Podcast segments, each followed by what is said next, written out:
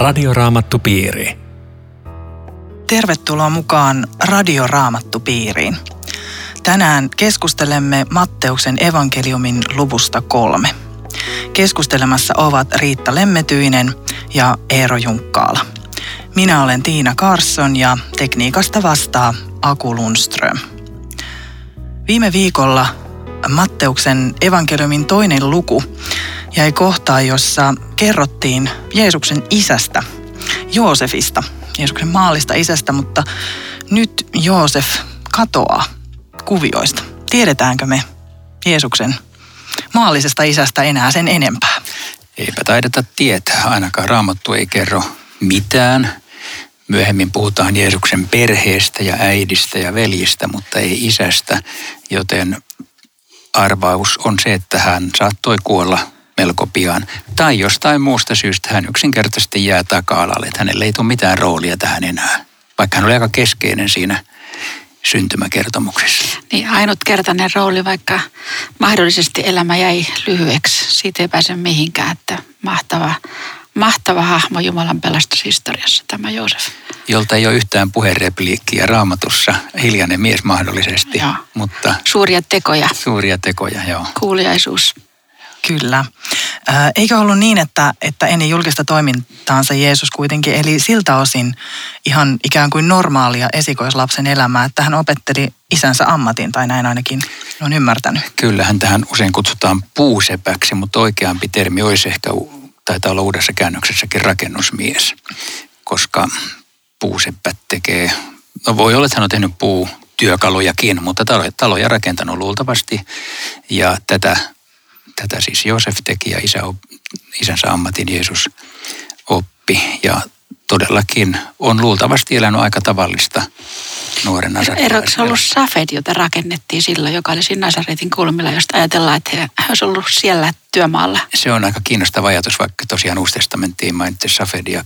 Kert- ei, sanoit Seforis. Seforis, se kaupunki. niin, joo. Niin tuota, ei mainitsi sitä kertaakaan, se on muutaman kilometrin päässä Nasaretista. Ja sitä todella rakennettiin paljon silloin, jolloin se on hyvä arvaus, että Joosef ja Jeesus lähti aamuisin töihin siihen Seforikseen ja, ja tällä tavalla tekivät sitä kaupunginrakennustyötä siihen saakka, kun tämä julkinen toiminta alkaa, jossa me ollaan tänään.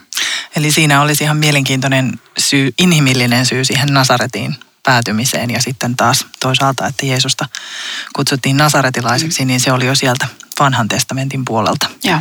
Niin, vaikka siis vanha testamentti ei Nasaretista puhu mitään. Niin. Mutta tämä, niin kuin viimeksi puhuttiin, niin se nasaretilaisuus tulee siitä Vesasta, Neeseristä. Aivan. No nyt sitten mennään Johannekseen. Luen kolmannen luvun neljännen jakeen. Johanneksella oli yllään kamelinkarva vaate ja vyötäisillään nahkavyö, ja hänen ruokanaan olivat heinäsirkat ja villimehiläisten hunaja. Ei tainnut olla tuohonkaan aikaa ihan nyt tyypillisin henkilö tämä, tämä Johannes pukeutumiseltaan ja elämäntavoiltaan. Siis jos tämmöinen mies tulisi Helsingin Aleksilla vastaan, niin voi vaan kuvitella, mikä tuijotus siitä seuraisi. Mutta siis tämmöinen vaatetus, kamelin karva, niin sitä käytti köyhät ja katuvat. Et se oli tämmöinen katuvan ja köyhän ihmisen vaate. Ja vyöllä tuohon aikaan niin saatettiin kertoa, mikä minun arvoni on. Ja, ja Johannes Kastajan vyö oli hyvin vaatimaton.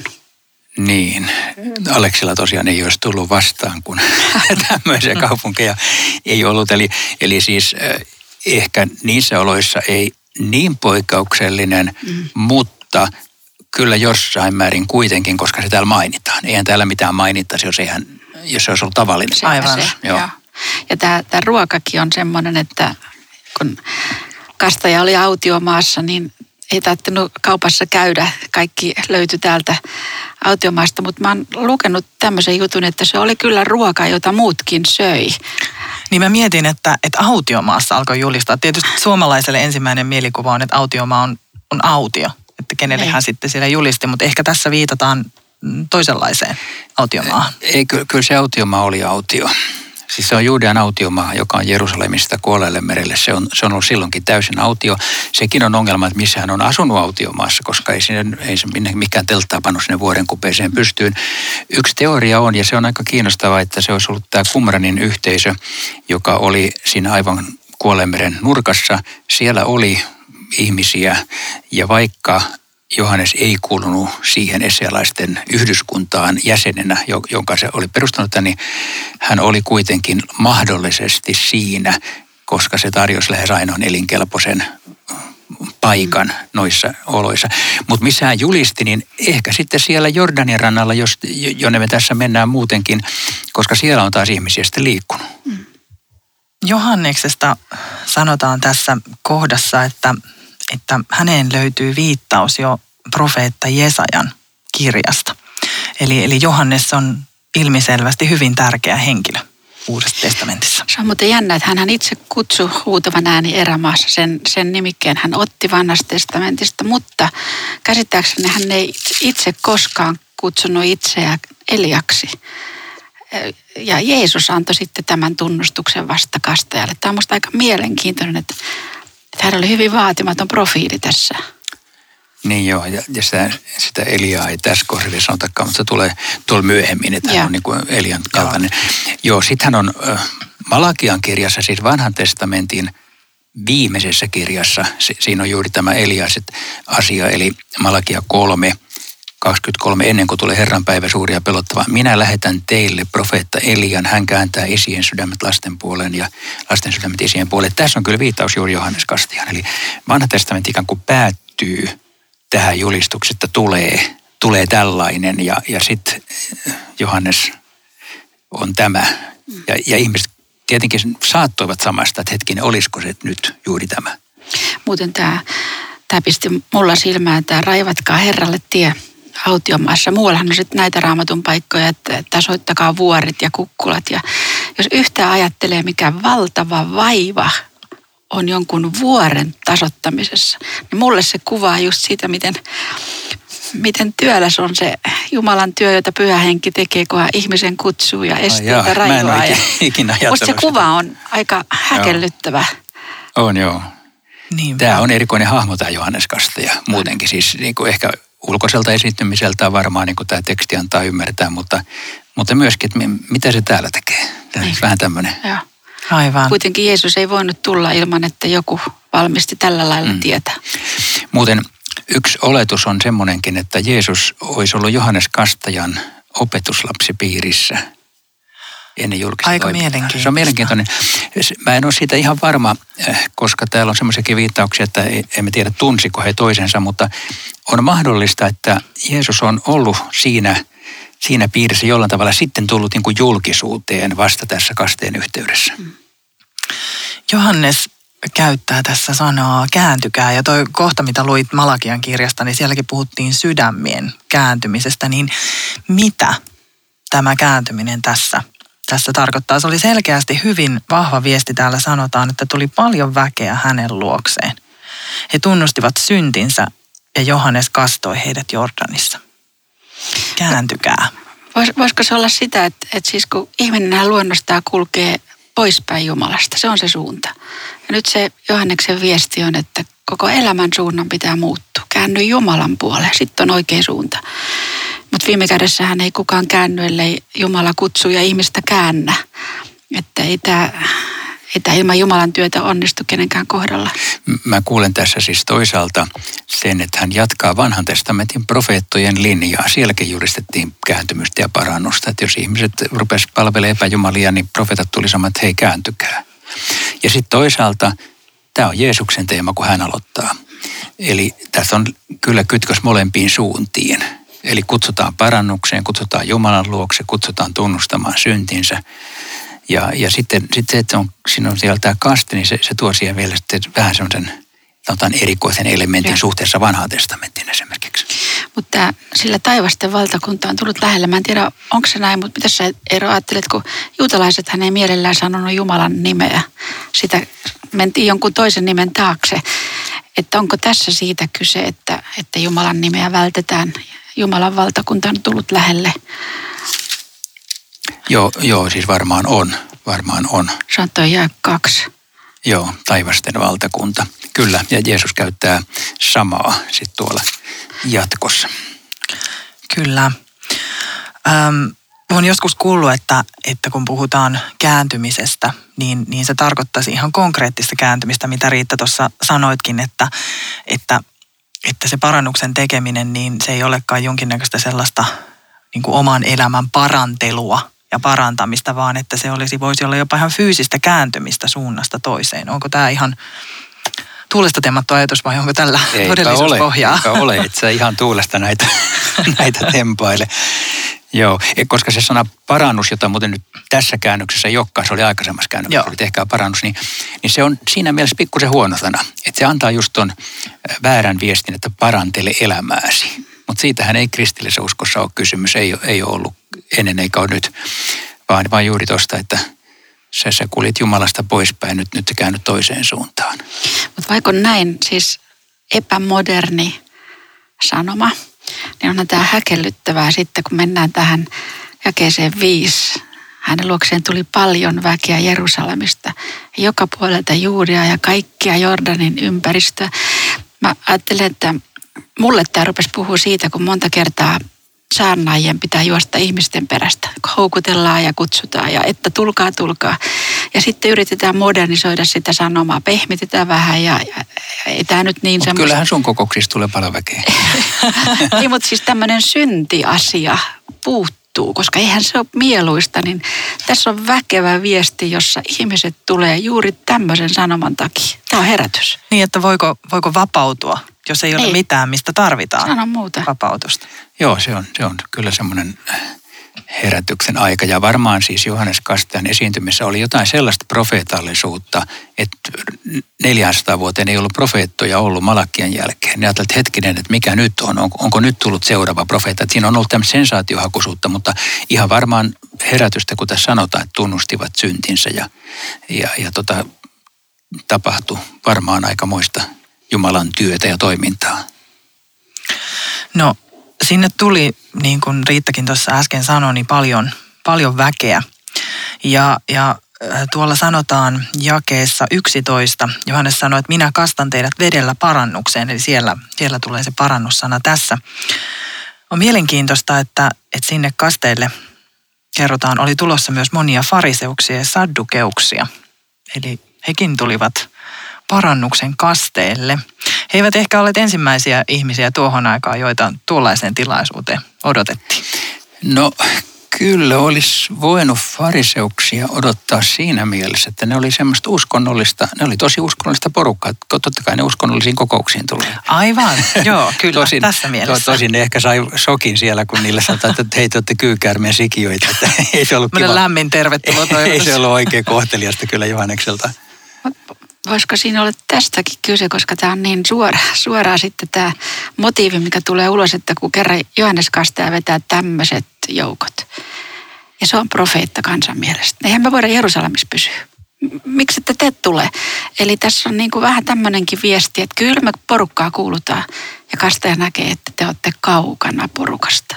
Ja tämä on kyllä, siis jos joku pappi menisi sanomaan tämän saman te käärmeen sikiöt, se olisi liikaa. Mutta... Kokeiltaisiko saarnatuolista joskus? Eh. Kyllä mä luulen, että jos niin on käynyt, niin eiköhän siitä kotimaa ja iltalehti on kirjoitellut. Mutta mut tämä Eero selitäisi tämä nyt, miksi, mikä, miten tämä ymmärretään. Silloinen kuulijakunta ymmärsi paremmin tämän kuin me. Toi, mitä sä arvelit, voi olla hyvä selitys, että, että nämä kuvittelivat olevansa hyviä jo omalla uskonnollisuudellaan. Fariseukset erityisesti pitivät sitä kovassa kurssissa, että he täyttävät lain ja kaikki, kaikki on kunnossa. Ja voi olla, että tulivat ikään kuin edustamaan sinne nyt, että tässä on nyt se porukka. Ja Johannes näki läpi ja, ja sanoi, että nyt, nyt te olette ihan, ihan väärässä. Se on ollut aika kova tilanne kyllä. Siis Jumalan sana paljastaa tälleen, mutta mäkin en tota miettiä, kun sä sanoit, että vaikka me nyt ei näitä sanoja käytäkään saaratuolista, niin pystyttäisikö me julistamaan niin, että joku joskus tulisi synnin tuntoa ihan oikeasti, niin miten se tehdään? Ja paljonhan tässä kertoo se, että, että on, on yksi mies, köyhän vaatteissa julistamassa jossain kaukana sieltä suurimmista, tärkeimmistä synagogista. Ja, ja ehkä kun ajattelee, keitä nämä henkilöt olisivat, niin tämä on sama kuin meidän kirkolliskokous tai piispan kokous lähtisi kuuntelemaan yhtä puhujaa. Niin. Joo, sanon muuta. Siis saddukeuksesta oli nimenomaan papistoa ja liberaalipapistoakin vielä. Että on tässä niin kuin ihmeteltävä siltä osin, että he, he lähtee. Tämä on Radioraamattu Piiri. Ohjelman tarjoaa Suomen raamattuopisto. www.radioraamattupiiri.fi Jatkamme keskustelua Matteuksen evankeliumin kolmannen luvun äärellä. Kanssani täällä on Riitta Lemmetyinen ja Eero Junkkaala ja minä olen Tiina Karsson.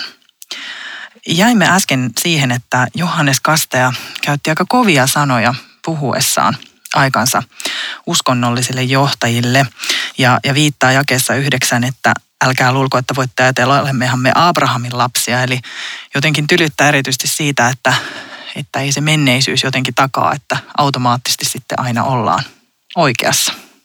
Ja tämä Abrahamin vetoaminen on juutalaisuuden yksi luonne. Siis juutalaiset ajattelivat, että Abraham uskoi niin paljon, että siitä uskosta riittää kaikille muillekin. Ja on tämmöinen uskon isä ja se on aika kova veto, että niin tällä ette pärjää.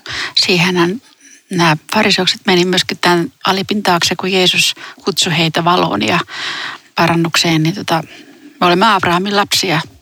Me, tämä riittää meille ja ihan sana, sama tämän, tämän päivän ihminen sanoisi, että että mulla on kristillinen kasvatus ollut ja mä rippikoulun käynyt ja kirkossa mä käyn muutaman kerran vuodessa, niin so what? Tässähän riittää, riittää. Joo. Kaikki on hyvin. Se on sitten eri se, mutta riittääkö se, mutta puhutaan siitä. Mutta rajoja sanoja tehkää hedelmää, jossa kääntymyksenne näkyy ja, ja toteaa vielä, että, että jokainen puu, joka ei tee hyvää hedelmää, kaadetaan ja heitetään tuleen, niin aikamoista lakia.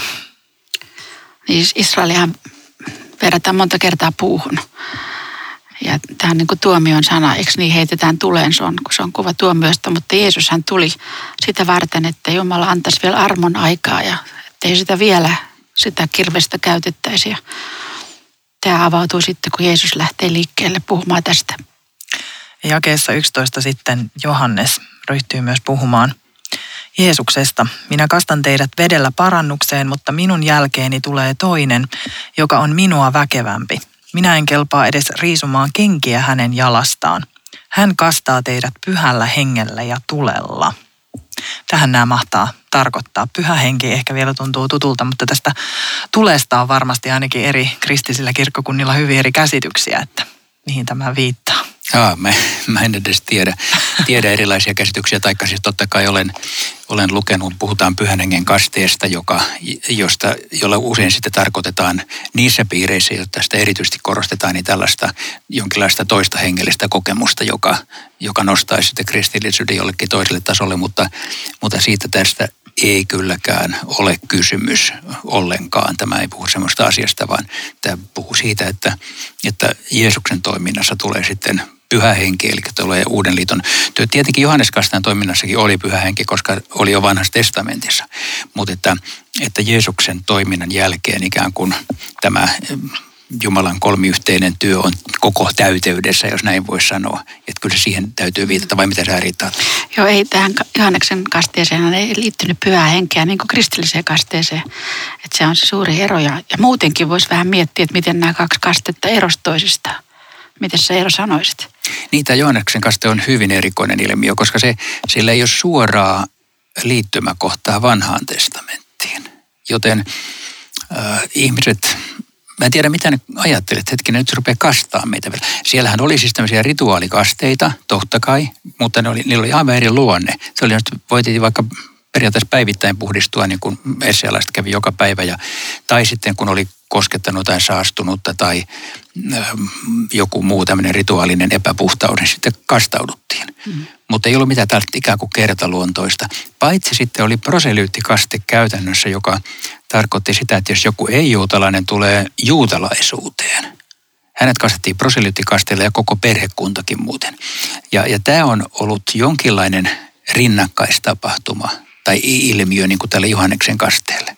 Mutta eikö niin, että ne eroaa keskeisesti toisena siitä, siitä, että Johanneksen kaste, senhän ihminen sai, niin kuin tästäkin näkee, kun hän tunnusti syntinsä. Se oli merkki siitä, että nyt olet tunnustanut ja näin. Kun taas kristillinen kaste, Jumala hän antaa sen, jos nyt miettii lapsikastetta, ennen kuin sä oot tehnyt yhtään mitään, niin Jumala tarjoaa jo kasteen lahjaa ja tässä on se suuri ero. Se Niin, Johanneksen kaste ei missään tapauksessa ole kristillinen Ei. Se on tietenkin hyvin tärkeää sanoa. Ja jopa siis tulee mieleen, että kun joskus sanotaan, että ristiryöväri pelastui ilman kastetta, Niin. niin siihen aika hyvä vastaveto on, että ei kristillistä kastetta silloinkaan vielä ollut, Ei, Aivan. koska Jeesus lähetti se vasta kuolemansa jälkeen. Joo. Mielenkiintoista tässä sitten kaiken tämän jälkeen, mitä nyt on tästä ei-kristillisestä, sitä edeltävästä kasteesta sanottu, on se, että, että Jeesus tulee paikalle. No, ensinnäkin on mielenkiintoista, että, että Johannes tunnistaa Mm. hänet. Tässä ei sen enempää kerrota, miksi hän tunnistaa. Tuossa aiemmin puhuttiin, että ovatko he tunteneet aiemmin, mutta Johannes estelee ja Jeesus kuitenkin sanoo, että näin meidän on tehtävä, jotta täyttäisimme Jumalan vanhurskaan tahdon. Mutta Johanneksen kaste oli parannuksen kaste. Tarttiko Jeesus parannusta vai, vai niin kuin, miten nämä nyt liittyy toisiin? Niin se, se- on musta se, se suuri häkellyttävä asia, varmaan myöskin just Johannekselle, että Jeesus, missä on se synti? niin. Mitä sä tunnustat täällä? Sä oot ainoa synnityn koko maailman kaikkeudessa. En mä voi kastaa sua. Ja Jeesus tavallaan samaistuu kaikkiin meidän synteihimme, jota Jordan oli nyt täynnä ja imi sen itseensä. Siis tässä on täydellinen samaistuminen syntisen osaan tämä, tämä suuri, suuri teko meidän hyväksymme. Mutta tämä estely on varmaan tätä. On, on varmaan joo. Ja sitäkään me ei tarkkaan tietenkään tiedetä, että miten syvällisesti Johannes ymmärsi, kuka Jeesus on. Mutta toki, toki siis aika pitkälti täytyy ymmärtää, koska hänen edelläkävijänsä hän tiesi olevansa ja näin. Mutta että Jeesuksen ymmärtäminen Messiaksi on ollut hakusessa kyllä aika pitkään vielä opetuslapsillakin. Mutta joka tapauksessa jotain tällaista, kun sä sanoit, niin on, on totta kai ollut. Ja, ja siis se on hyvä kysymys, että miksi Jeesus menee kasteelle, kun hän ei sitä oikeasti tarvitse tässä merkityksessä eikä missään muussakaan merkityksessä. Niin. Mutta, mutta varmaan toi on se pää, pääselitys, että samaistuminen ihmiskunnan osaan. Ja, Ja sitten toinen juttu voisi olla tällainen, että se oli niin kuin julkisen toiminnan alkumerkki ikään kuin, tällainen eh, julkisuuteen tulo, sillä si- siitähän tässä myös on kysymys. Tiina kysyi vielä, mitä se tarkoittaa, että näin täytämme Jumalan vanhuskaan tahdon. Oletko siihen sanoa mitään? Ää, älä tee no vaikeaa. niin. Jumalan suunnitelmiin se tietenkin Joka kuului. Näin, näin se varmaan on ajateltava. Musta jotenkin ihanaa, että et, et en, nyt en tiedä, miten tämä ihan sitten alkuperäisesti menee, mutta, mutta älä nyt vastustele. Et Jeesus vähän niin kuin rauhoittelee, että niin kuin, et ei, kaikkea ei nyt tarvitse miettiä niin pitkälle. Et ehkä sekin liittyy tähän Jumalan tahtoon. Ja, ja ehkä siihen, mitä nyt sitten nähdään, että tapahtuu sen kasteen jälkeen, kerrotaan, että taivaat aukenivat ja Jeesus näki Jumalan hengen laskeutuvan kyyhkysen tavoin ja asettuvan hänen päälle. Ja tätä pikkasen eri tavoin kuvataan eri evankeliumista, mutta ajatus on ihan sama. Niin en voi olla miettimättä, että oliko niitä fariseuksia ja saddukeuksia vielä paikalla. Mitä he mahdollisesti näkivät, että, että todella, kun tämä, Ja- mistä alkaa se Jeesuksen julkinen toiminta, niin onko se ikään kuin luonut jo puitteet sille, että Jeesus on heti nähty, että tässä tyypissä on jotain, mitä me ei voida hallita. Ja voidaan myös kysyä, että ketkä näkivät kyyhkysen laskeutuvan? Niin. Oletteko te sitä ajatellut? Nyt panet ajattelemaan koskaan Niin, vähän ajatella. tässä, nimittäin tässä sanamuodossa etenkin, niin. Niin. Taivaat aukenevat ja Jeesus näki. Ja myös Ja taivaista, taivaasta kuului ääni. mutta ketkä kuulivat? Niin. Siis tuossa kun Saulus eli Paavali kääntyi, niin silloinkin kuului ääni ja silloin oli jotain tämmöistä, että sanottiinko siinä, että eh, ne kuulivat äänet, mutta eivät, Eivät nähneet. mitään. Niin. E- e- Eli siinä ilmiössä voi olla läsnäolijoille vähän erilaisia äh, tota, ha- havainnointi mahdollisuuksia. Tässä ei kerrota. Mä en nyt itse asiassa muista, miten rinnakkaiskertomuksissa No Markuksessa esimerkiksi sanotaan, että Jeesus näki, kuinka taivaat aukenivat.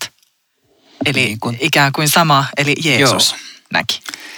että, Tää- että mitä, mitä muut näkivät, niin on, Niin. jos, jos sanot, että he luulivat ukkosen jyliseen, joka ku- liittyy myöskin tähän Sauluksen kääntymiseen. Eli kyllä siinä jotain ihmeellistä on tapahtunut. Ja siis eihän tämä sulje pois, että kaikki on nähnyt kyyhkysiä. Aivan. Mutta emme tiedä oikeastaan. Mutta eikö jossain lukenut, että Johannes näki hengen laskeutuvan kyyhkysen tavoin? Joo, että se var- varmaan oli tämmöinen messiaanisuuden todistus, että tässä Johannes, tässä hän on.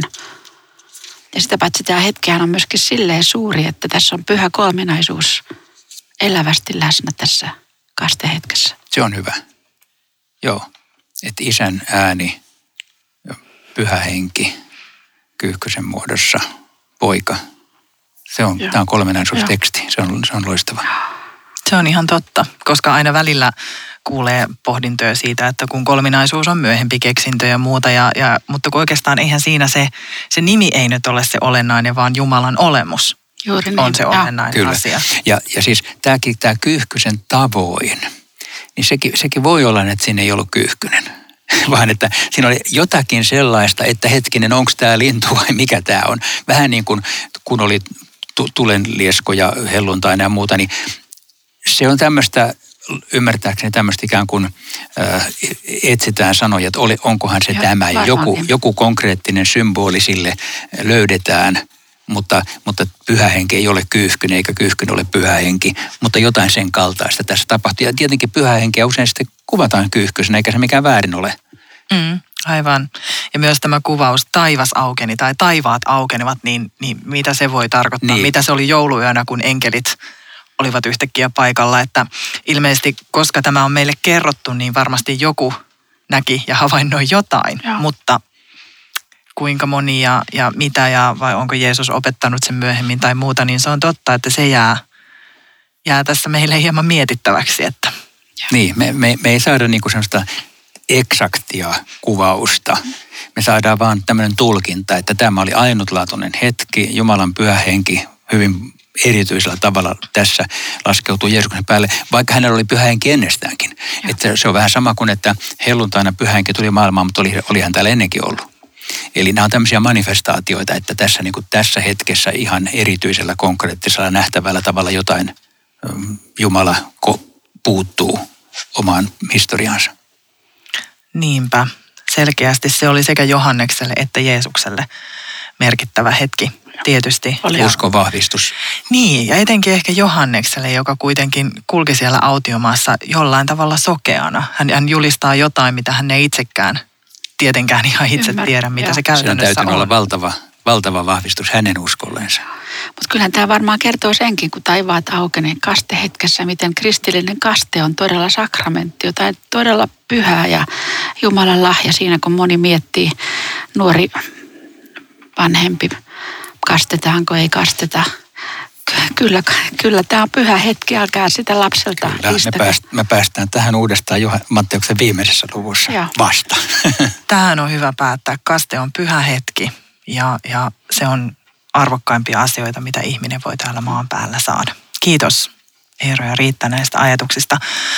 Ää, Riitta, johdattaisitko meidät rukoukseen? Herra Jeesus, me ihmettelemme sitä, miten sinä rakastit meitä ja nöyryyt myöskin Jordanilla syntisten joukkoon. Sinä et meitä heitä silloin, kun tajuamme, että me olemme tätä syntisten porukkaa ja Jumala tuntuu olevan kaukana. Tulit juuri meidän syntiemme vuoksi ja annat ne anteeksi ja meillekin kuuluu Jumalan ääni, että olet minun rakas lapseni. Amen. Kiitos, kun olit tänään kanssamme Matteuksen evankeliumin äärellä ja jatkamme luvun neljä parissa ensi viikolla. Radioraamattupiiri.